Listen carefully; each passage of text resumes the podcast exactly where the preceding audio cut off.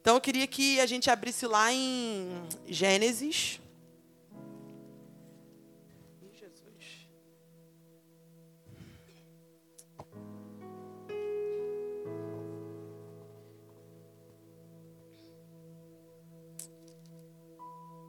Vamos começar no Gênesis 37. E a história de José é uma história muito interessante, né? Porque José foi um cara muito diferente, assim, até de todos os irmãos dele, de toda, de toda a geração dele.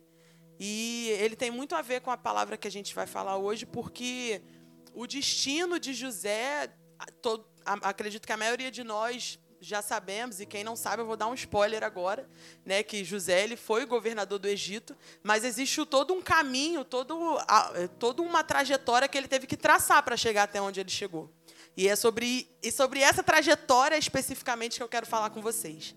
E aqui diz, ó, o versículo 1 do 37. Jacó habitou na terra de Canaã, onde seu pai tinha vivido como estrangeiro. Esta é a história da família de Jacó. Quando José tinha 17 anos, pastoreava os rebanhos com seus irmãos.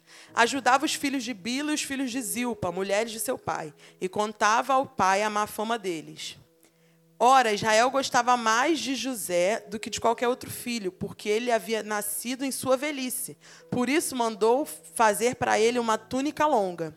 Quando seus irmãos viram que o pai gostava mais dele do que qualquer outro filho, odiaram-no e não conseguiam falar com ele amigavelmente. Certa vez, José teve um sonho, e quando contou a seus irmãos, eles passaram a odiá-lo ainda mais. Ouçam o sonho que eu tive, disse-lhes. Estávamos amarrando os feixes de trigo no campo, quando meu feixe se levantou e ficou em pé. E os seus feixes, feixes se ajuntaram ao redor do meu e se curvaram diante dele. Seus irmãos lhe disseram: Então você vai reinar sobre nós? Quer dizer que você vai nos governar? E o odiaram ainda mais por causa do sonho e do que tinha dito. Depois teve outro sonho e contou a seus irmãos: Tive outro sonho, e desta vez o sol, a lua e onze estrelas se curvavam diante de mim. Quando contou ao pai a seus irmãos, o pai o repreendeu e lhe disse: Que sonho é esse que você teve? Será que eu, sua mãe e seus irmãos não viremos a nos curvar até o chão diante de você? Assim, seus irmãos tiveram ciúme dele. O pai, no entanto, refletia naquilo. É, aqui, o início da história de José é muito interessante, porque Jesus já tinha revelado para Deus já tinha revelado para ele de uma forma muito precoce qual seria a identidade dele, qual seria o destino dele. E José tinha uma posição que ele se apoderou tanto daquilo que isso incomodou as pessoas que estavam ao seu redor. E é interessante porque a palavra destino ela significa fim ou resultado de uma determinada ação. É uma espécie de direção ou rumo, algo que é estabelecido por alguém. E Deus estabeleceu para José qual era o, o, destino dele. O destino dele era que ele governaria pessoas. Isso estava muito implícito em tudo aquilo que, que ele já fazia antes mesmo dele se tornar o, o governador do Egito propriamente dito. Então, é, a palavra aqui ela já começa a nos apontar para o comportamento de José. José era alguém que era decidido. Tudo que é, ele não, ele era até um pouco o pai dele chegou a repreender ele porque ele parecia aquela pessoa sem noção, tudo que ele sabia ele contava. Mas isso é, era porque ele tinha um juízo de certeza sobre aquilo que Deus Deus realizou. E é por isso que ele falava, porque não existia. Quando a gente não tem dúvida, a gente fala. É, quando a gente está numa sala de aula e o professor pergunta algo, você sabe, o que, é que você faz? Você levanta a sua mão. Porque você sabe, existe certeza. Então você fala, você expressa. E quando você sente dúvida, você se esconde. Eu, pelo menos, eu sempre fui melhor em humanas do que exatas, né? Então, as aulas de exatas eu era um vulto, as aulas de humana eu era a presença. E era nítido essa diferença. Mas por que isso? Porque existia um juízo de convicção sobre humanas que eu tinha, sobre as matérias de humanas que eu tinha, que eu não tinha sobre as matérias de exata. E José aqui, ele tinha muita convicção sobre quem ele era em Deus e sobre o, principalmente sobre o lugar que Deus o colocaria. E é por isso que ele falou no meio das pessoas. Porque eu acredito que quando existe. É, aqui na Bíblia deixa muito claro que os irmãos já odiavam ele antes mesmo dele falar o sonho. Então, assim, José ele já sentia o ódio das pessoas. Ele já sabia que a realidade dele era de uma família que, onde o pai preferia ele e ele sofria o, os ônus dessa preferência, porque os, o, ele sempre ficava em serviços de não muita evidência. Ele ficava lá pastoreando. Ou, então, e ele era, era o cara que delatava tudo, ele era muito sincero. Então ele tinha noção e, e consciência desse ódio. E esse ódio ele existia muito antes do sonho. Mas ele tinha tanta certeza no destino que Deus traçou para ele que ele não se importou. Ele não se importou em, em, falar, ó, gente, eu sonhei isso, eu sonhei aquilo. E quando nós temos o nosso destino realmente traçado em Deus sobre aquilo que, que Ele quer para os nossos próximos passos, o medo ele se vai. Né? Só que o que acontece muitas das vezes é que Deus já revelou coisas para nós. Deus já disse, Deus já, você já sabe o seu caminho final, já sabe o que você tem que fazer. Deus já levantou diversos sinais, mas ainda assim existe medo no seu coração sobre o como vai ser isso, sobre o como Deus vai vai fazer você chegar até lá. E a grande lição aqui da história de José era que desde o início Desde muito antes de acontecer coisas incrivelmente difíceis na vida dele, ele sempre foi alguém que teve convicções. Domingo a gente veio com uma palavra onde o pastor falou sobre convicções e sobre expectativas. E muitas das vezes a gente traz a, a presença do Senhor para um lugar do nosso sentimento, para um lugar da nossa emoção. Quando estar em Deus não é sobre sentir, mas é sobre acreditar, é sobre ser convicto. E era isso que José tinha de diferente dos irmãos dele. E era isso que o pai dele já via, e era isso que Deus já via, já tinha revelado ao coração dele. E eu queria que vocês a gente continuasse lendo e abrisse lá no no versículo 39, a partir do 2. O que aconteceu com José, e eu vou pular um pouquinho essa parte, senão a gente vai ficar só lendo, né? É que José aqui, fruto desse ciúme, dessa inveja toda que os irmãos já tinham com ele. E no ápice, no clímax da história, que foi contar o sonho, os irmãos decidiram vender ele como escravo.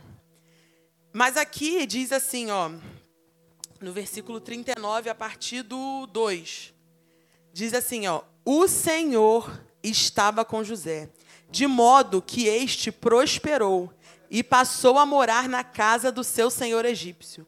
Quando este percebeu que o Senhor estava com ele, que o fazia prosperar em tudo o que realizava, agradou-se de José e tornou administrador dos seus bens. Potifar deixou a seu cuidado a sua casa e lhe confiou tudo o que possuía. Desde que o deixou cuidando da sua casa e de todos os seus bens, o Senhor abençoou a casa do egípcio por causa de José. A bênção do Senhor estava sobre tudo o que Potifar possuía, tanto em casa como no campo. Quando nós vivemos o destino de Deus, quando nós dizemos sim para o destino de Deus, isso não só nos abençoa, mas abençoa todas as pessoas que estão ao nosso redor. O tema dessa palavra é Viva o seu destino, porque aqui é, José ele ainda não era governador do Egito, mas ele já vivia como um governador, porque Deus estava com ele.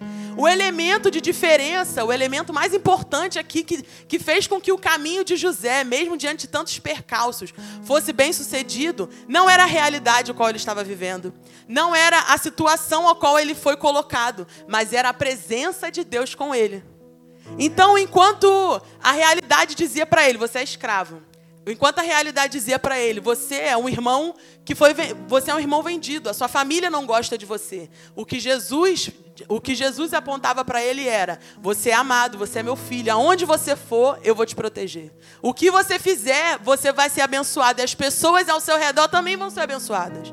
Então, muitas das vezes a gente se encara com realidades que são muito difíceis para nós, verdades de, de fracassos, de decepções que nós vivemos, mas enquanto toda a realidade está apontando para algo que não é favorável para nós, Deus vem e diz: Você é meu filho, você não precisa se preocupar, porque o seu destino está nas minhas mãos, estando o meu destino, o seu destino nas minhas mãos, tudo vai prosperar. Essa é a palavra que Deus tem para você nessa noite. Se você às vezes esquecer de algo que Deus é, que Deus for falando aqui ou algo do gênero, não se esqueça disso, que o seu caminho, quando ele está diante de Deus, ele prospera. E não por, por quem você é ou por aquilo que as pessoas dizem sobre você, mas porque ele te ama com um amor tão profundo, com um amor tão gigante pela sua vida, que só a presença dele na sua vida já é o suficiente para que tudo dê certo. E o que, o que acontece aqui no, no versículo, a partir do 6, deixa eu sair do meu esboço e vir aqui, é que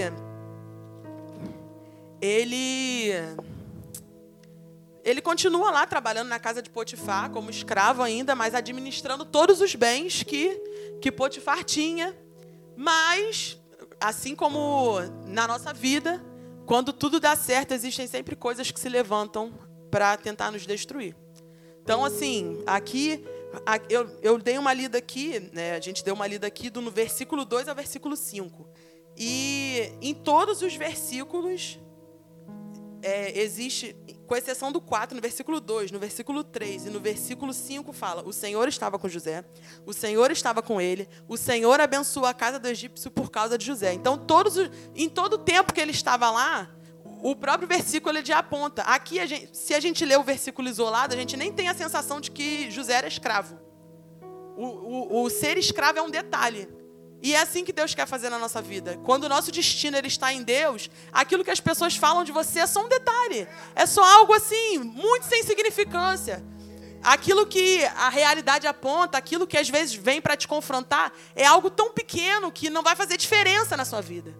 E aqui na palavra, Deus falou muitas vezes aqui, ó, o Senhor estava com José, o Senhor abençoou José. O Senhor estava com o egípcio por causa de José. Então, assim, todo o tempo, o Senhor estava e ele se afirmou naquele lugar. E é assim que ele quer estar na nossa vida. Quando a gente fala, Senhor, eu entrego, a gente declara muitas das vezes, Senhor, nós entregamos tudo nas tuas mãos, mas falta em nós ter o comportamento necessário, que é o comportamento que José tem aqui, para poder chegar até o nosso destino. José aqui, ele, ele já tinha sido vendido, ele já, já tinha estado longe da família dele, que era uma realidade que ele nunca tinha vivido antes, porque ele sempre esteve com a família dele. Sempre esteve numa família cheia de irmãos, com muitas pessoas. De repente, ele foi escravo. De repente, ele foi vendido para um senhor. Então, ele estava numa realidade totalmente diferente de tudo que ele tinha vivido e uma realidade que apontava para coisas extremamente desfavoráveis. Mas o posicionamento dele era o posicionamento de alguém que estava com o Senhor. E o posicionamento de alguém que está com o Senhor é o posicionamento de alguém que não se abala com a realidade. E era esse o comportamento que José tinha, e é isso que nós precisamos trazer para as nossas vidas. E não, não suficiente, né? Aqui no, no versículo fala que se levanta a mulher de Potifar e tenta fazer uma acusação para José. Né? E é interessante que aqui no versículo 9, é, ele, ele fala que tem uma parte que ele diz, ó, como poderia eu então cometer algo tão perverso e pecar contra Deus? Aqui, a mulher de Potifar, ela, ela se oferece para José e ele nega. E o comportamento dele aqui é um comportamento de obediência, porque ele fala: Como poderia eu cometer algo tão perverso e pecar contra Deus? Ele jamais. Ele poderia muito bem se aproveitar daquele prazer momentâneo, mas ele entendeu que o maior prazer da vida dele era estar com o Senhor e ele não queria abrir mão disso. Sabe por que muitas vezes o nosso destino ele, ele, ele não se concretiza em Deus? Porque a gente abre mão disso muito fácil. A gente abre mão muito fácil do destino que Deus tem pra gente. Vem uma situação ruim, a gente abre mão. Vem outra situação ruim, a gente desiste. A gente acha que já não é isso, aí já fica na dúvida. Mas Deus, ele é um Deus. Pastor Luiz falou de uma maneira muito assertiva domingo que Deus é um Deus de convicção. Ele não é um Deus que vai se guiar naquilo que você está sentindo. Né? Muitas das vezes o nosso sentido. Tem até uma pregação da pastora Amarelli que eu amo, que fala sobre as emoções, que, os, que a emoção é algo involuntário, é algo que. Né, é algo quase que reativo da, é, das nossas vidas. Mas Deus, cara, Deus é um Deus de convicção. Deus é um Deus de certeza. As emoções que a gente sente, elas vêm e vão o tempo todo. Às vezes, mulheres aqui vão me entender, quando a gente está no, nos dias do nosso, do nosso período, eu já, juro por Deus, eu já chorei, porque eu vi um frango na, na padaria rodando, falei, o frango está morto. Olha que crise. Isso tudo por causa de um hormônio. Mas agora eu posso me seguir por causa de variações hormonais, por causa de, de emoções, de atos involuntários no meu corpo que vão e vêm?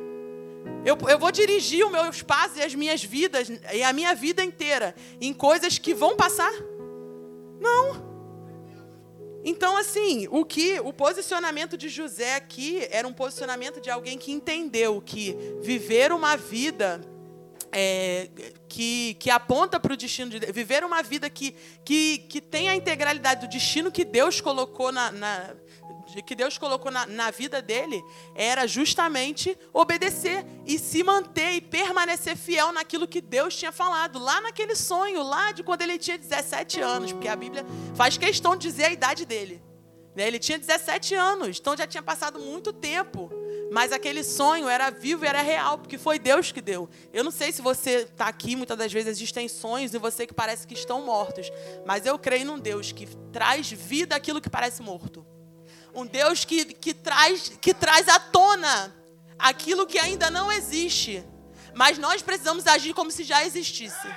Nós precisamos começar hoje a nos comportar como se isso já fosse realidade para nós. E era isso que José fazia.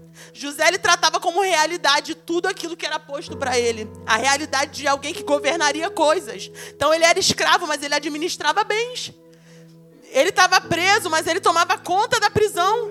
Porque o chamado de liderança dele era muito forte. Existia algo muito forte que Deus depositou sobre ele. Ele acreditou nisso. E foi isso que fez a diferença.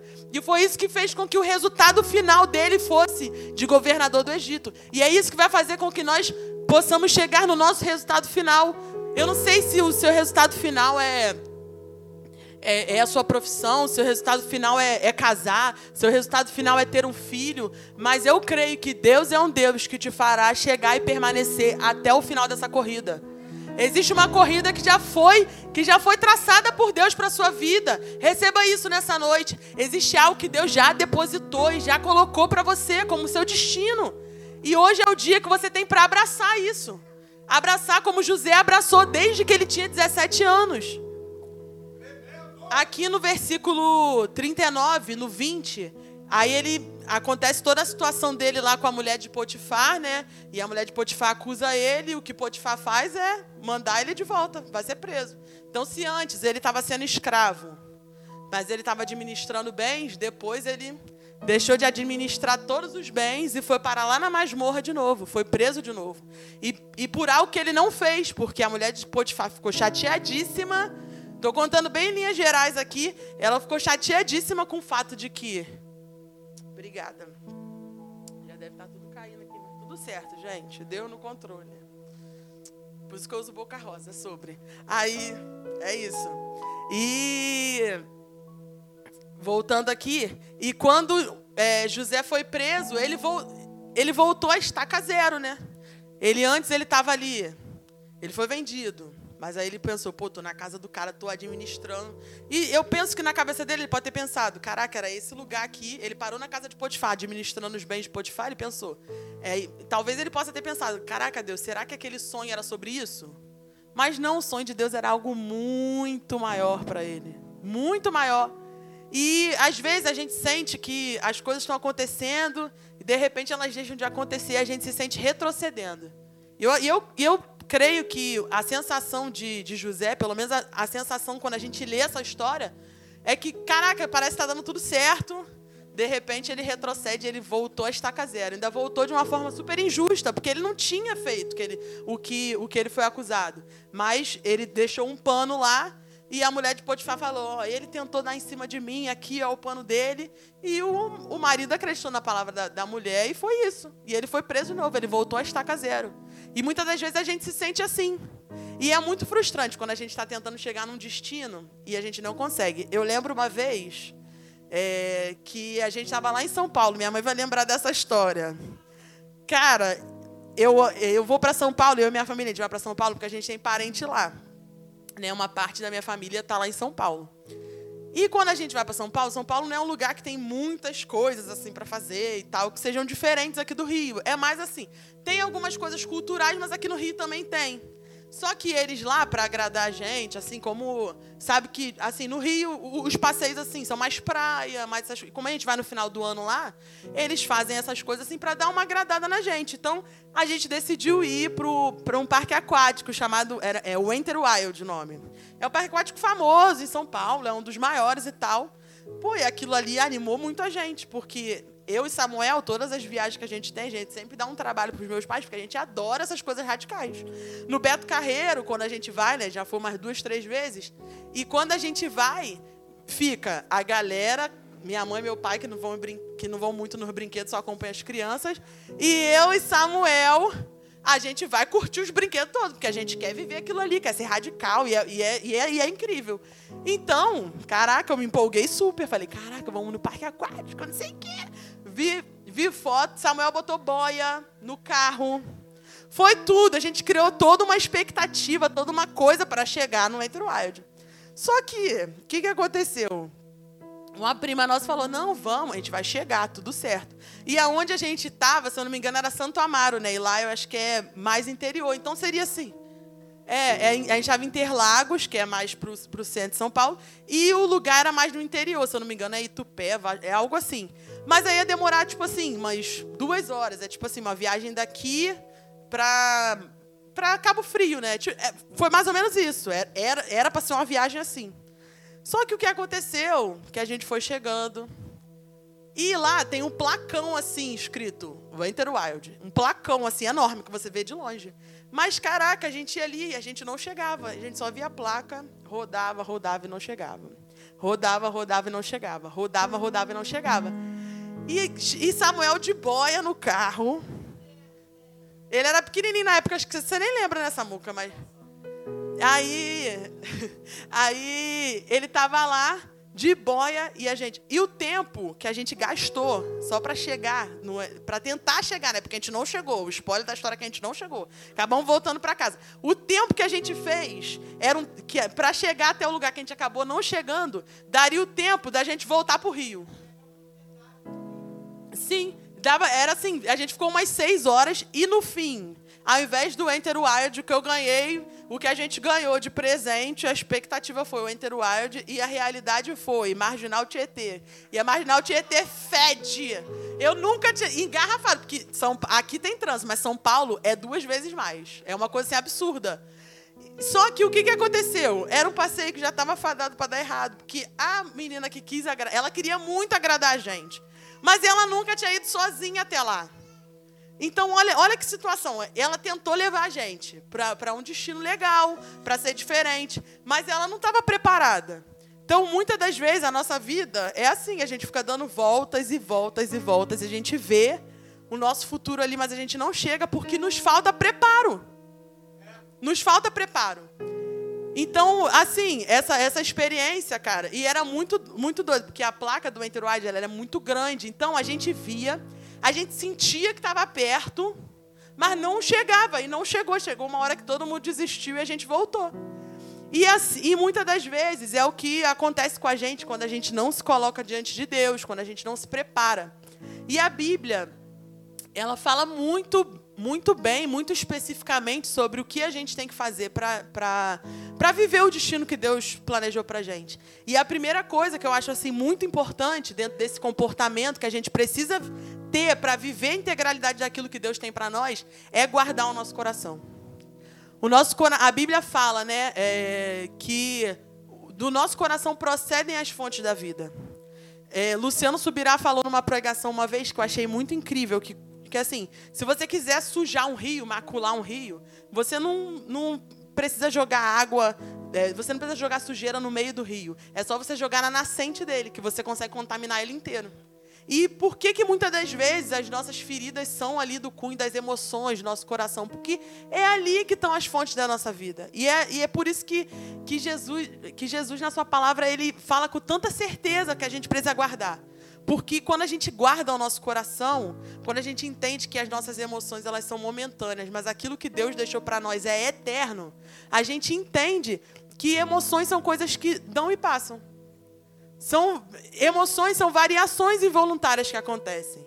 E elas deixam de se tornar ela, é, sentimentos, elas não se transformam em mágoa, não se transformam em dor, a partir do momento que a gente consegue guardar o nosso coração disso. Então, eu não estou dizendo para você que você vai deixar de sentir, porque isso faz parte de ser humano. Você é humano, você sente, sabe? E e, e, eu acredito que é por isso que Jesus ele, ele foi o verbo que se fez carne. Porque ele passou por toda a dor para ele entender a nossa dor. Às vezes a gente fala, ah, Jesus, Salvador, e a gente esquece que Jesus também foi um homem de dores. E ele foi um homem de dores para que a nossa experiência hoje fosse uma experiência onde a gente tivesse para onde olhar.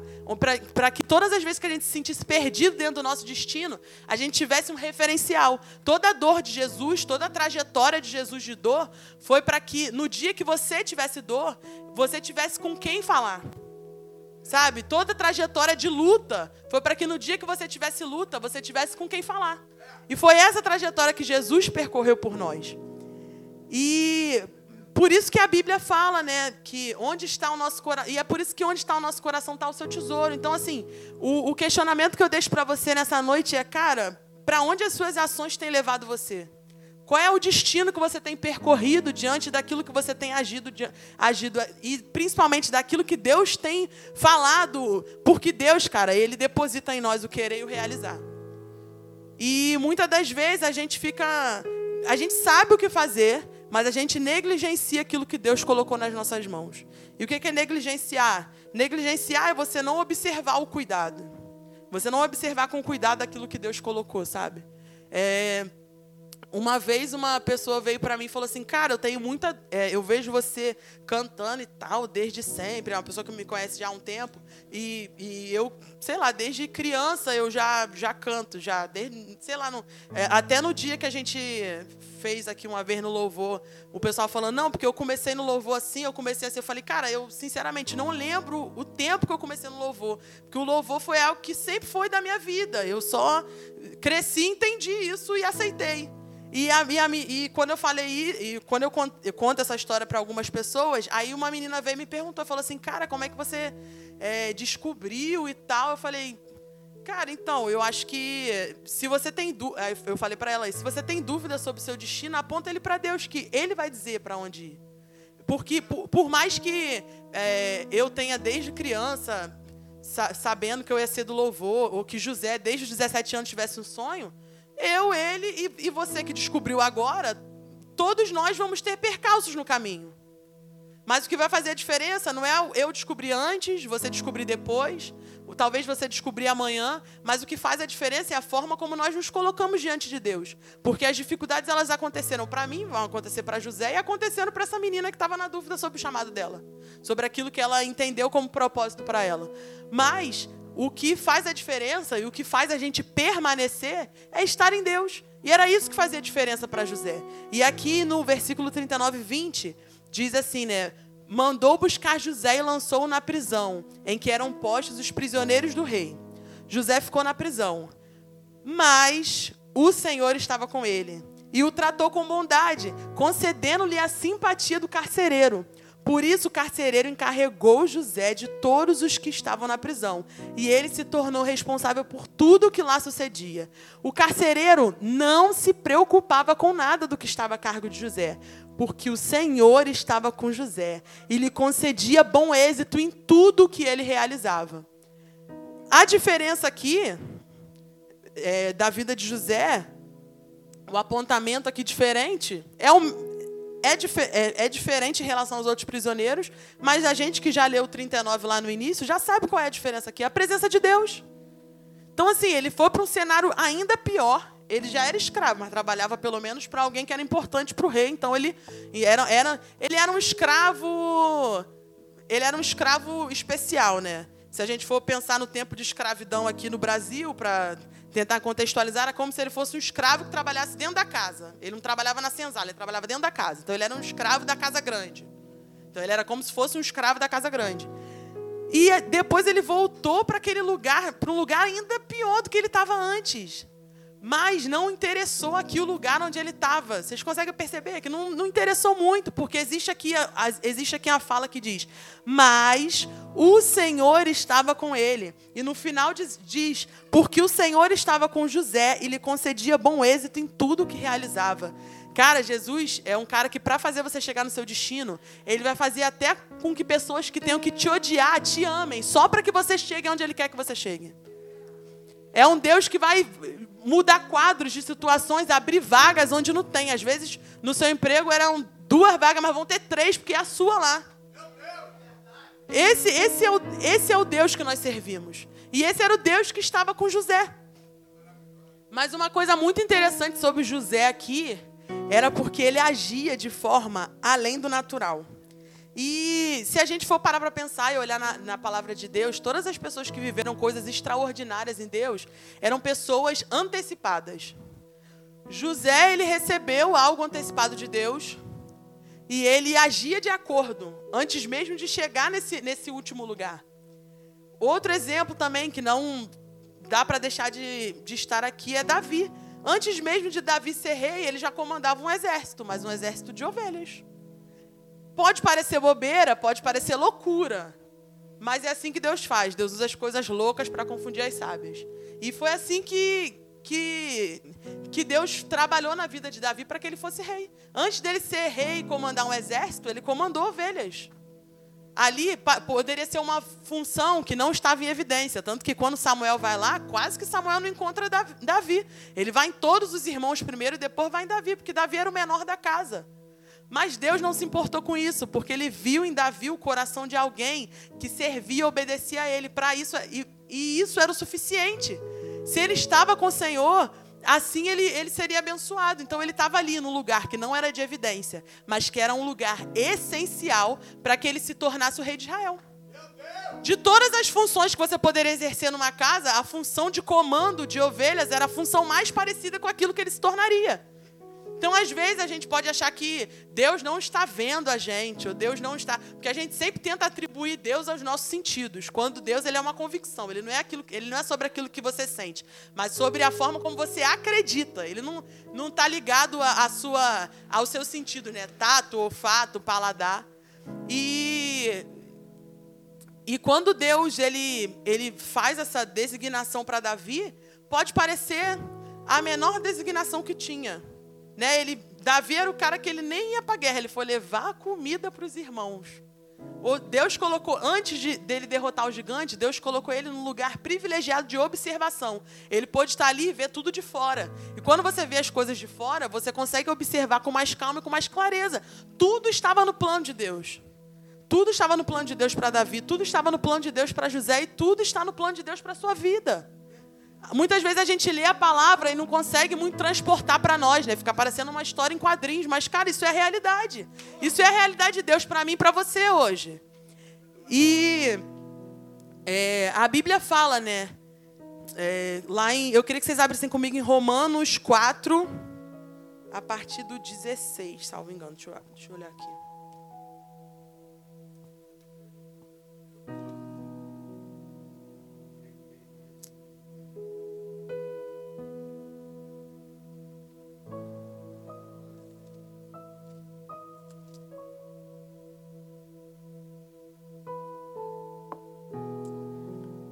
Romanos 4, a partir do 16, diz assim: ó, Portanto, a promessa vem pela fé, para que seja de acordo com a graça e seja assim garantida a toda a descendência de Abraão.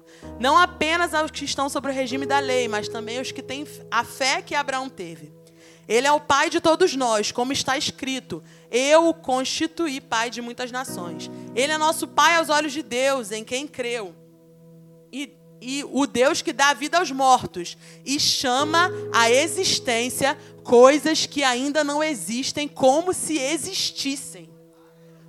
Cara, o que Deus quer dizer aqui para você é: começa a agir além do natural, para de olhar para sua realidade, para condicionar aquilo que Deus tem para você, o seu destino. Ele é de Deus. E se ele é de Deus, ele não vai se guiar naquilo que está ao seu redor para agir. Porque Deus ele é um Deus do sobrenatural, ou seja, existe o natural e sobre o natural está aquilo que Deus pode fazer. Então, assim, a, a nossa mão ela toca até um determinado lugar. Estica sua mão aí comigo. Se você esticar sua mão, a sua, a sua mão ela alcança até um determinado lugar. Eu tenho 1,72m, a minha mão alcança um determinado lugar. Meu irmão tem 1,86, a mão dele alcança um lugar um pouquinho mais alto que eu. Mas, cara, nem Samuel, que é a pessoa mais enorme, uma das pessoas mais enormes que eu conheço, a mão do Senhor Jesus é uma mão que alcança muito mais alto que a minha de Samuel e de todo mundo aqui junto. Porque esse é o agir de Deus, sabe? É um agir que vai além daquilo que você pode tocar, que vai além daquilo que você pode ver e que existe antes mesmo de você entender que existe. E é por isso que nós devemos trazer a realidade, trazer à tona aquilo, aquele que dirige as nossas vidas, trazer à tona o destino que Deus já traçou para nós.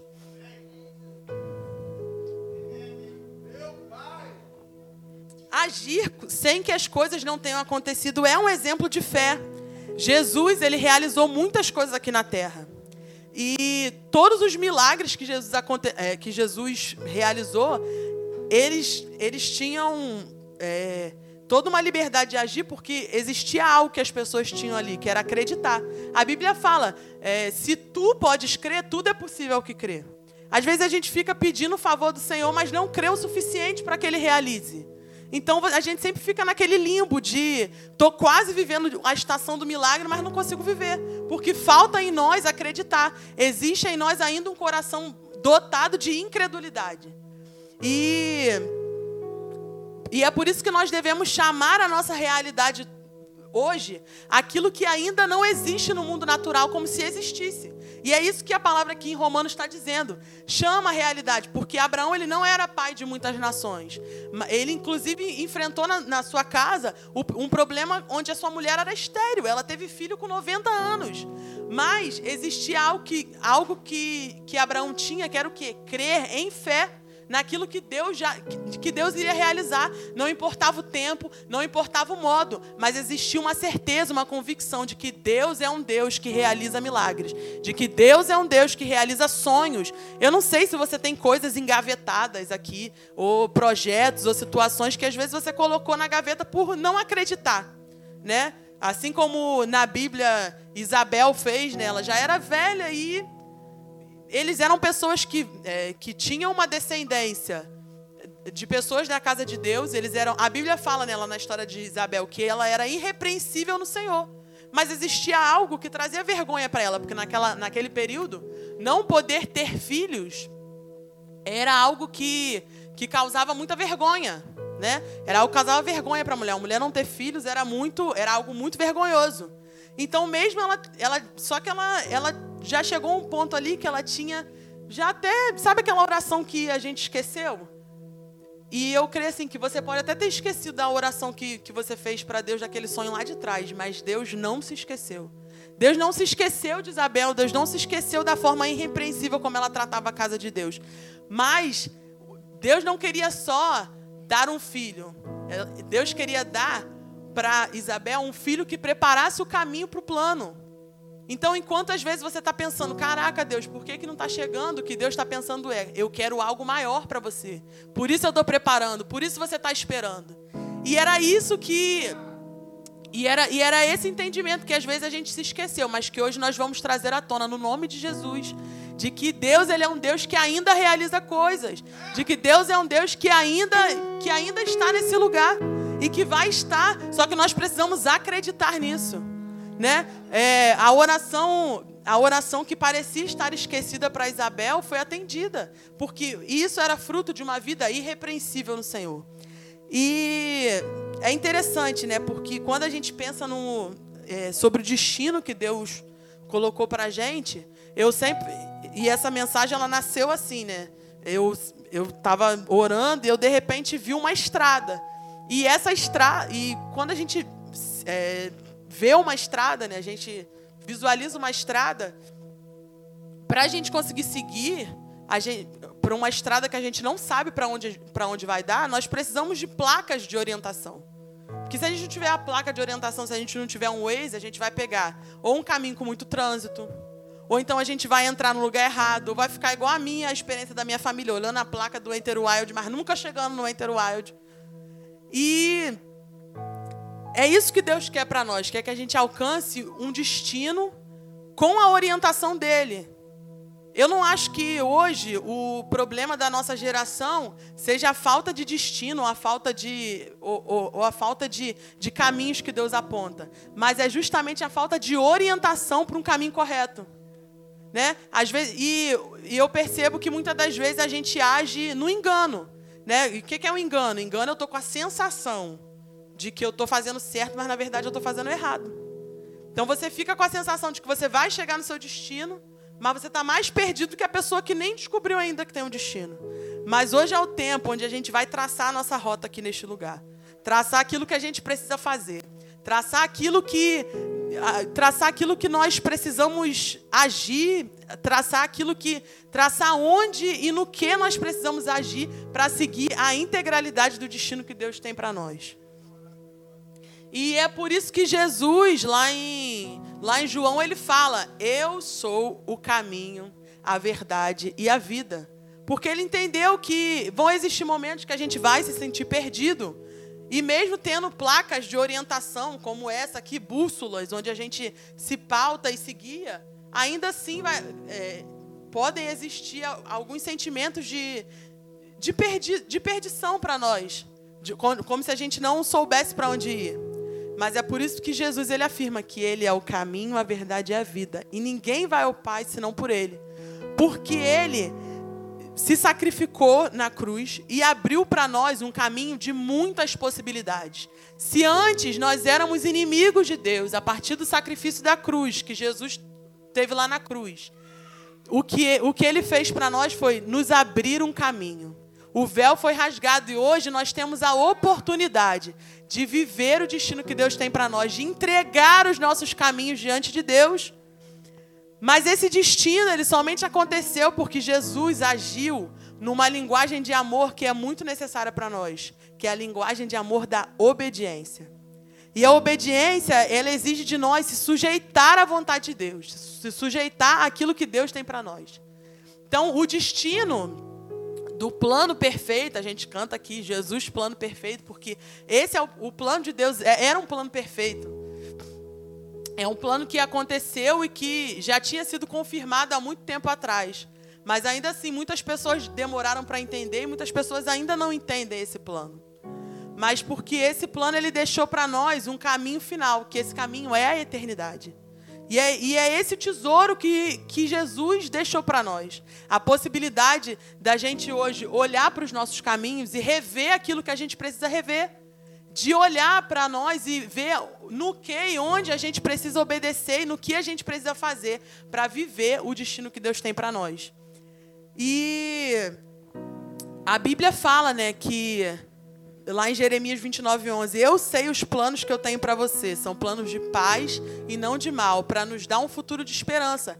Isso é o que Deus tem para nós: paz, esperança. Não é medo, não é covardia, não é não é confusão mental, não é perdição, não é pecado, mas é vida e vida em abundância. Quando ele diz vida em abundância, significa que é a sua vida, é a vida dele na sua vida e isso transborda para outras pessoas. José, ele aceitou o, o destino de Deus, que, o destino que Deus tinha para ele.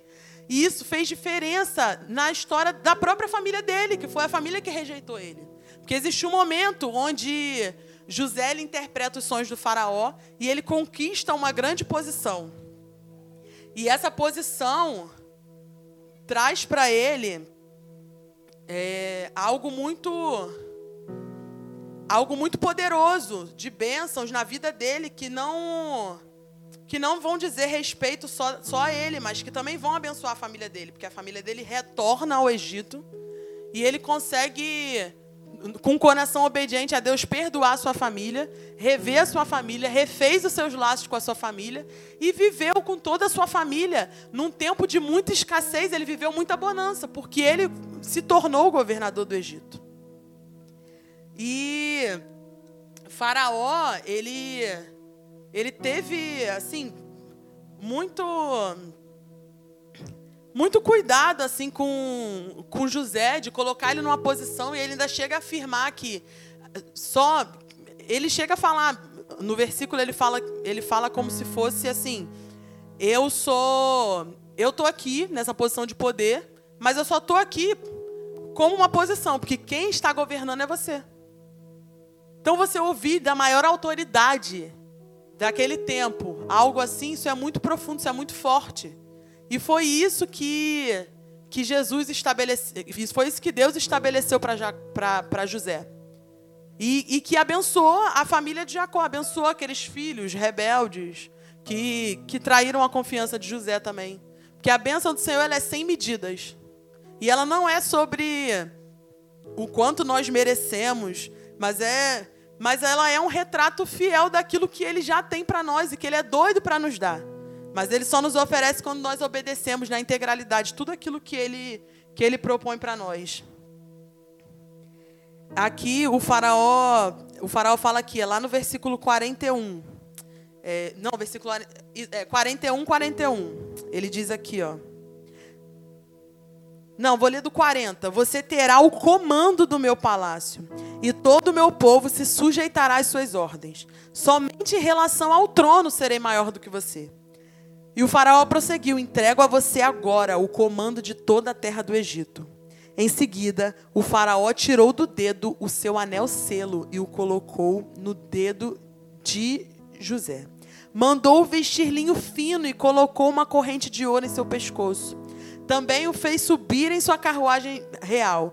E à frente os arautos iam gritando: Abram caminho. Assim José foi posto no comando de toda a terra do Egito. Deus ele tem um destino para nós quando nós obedecemos a Ele, que não é só um destino, ah, você vai chegar no lugar tal, você vai chegar com honras.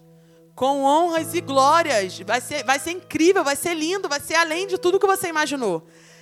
Quando a gente olha o cenário de escravidão de José, a gente nunca imagina que um dia ele vai estar com o anel de selo do, de, de, de, do faraó. Que um dia ele vai andar na carruagem real e que as pessoas vão abrir caminho para ele passar. Eu acho que quando Deus entregou aquele sonho para José, quando ele tinha lá seus 17 anos, ele nem imaginava que era assim que, que que Deus fez, mas Deus é exatamente assim. Ele faz coisas que vão muito além daquilo que nós pensamos ou imaginamos. Então, se você pensa uma bênção X para você, o que Deus tem para você é 30, 40, 50, 60 vezes mais de tudo aquilo que você já pensou. E Ele está pronto e preparado para te oferecer hoje. Mas é necessário que você escolha o caminho que você quer seguir hoje, que você escolha a forma como você quer se comportar. A Bíblia fala lá em Deuteronômios 11, 26, eu queria abrir com vocês, que.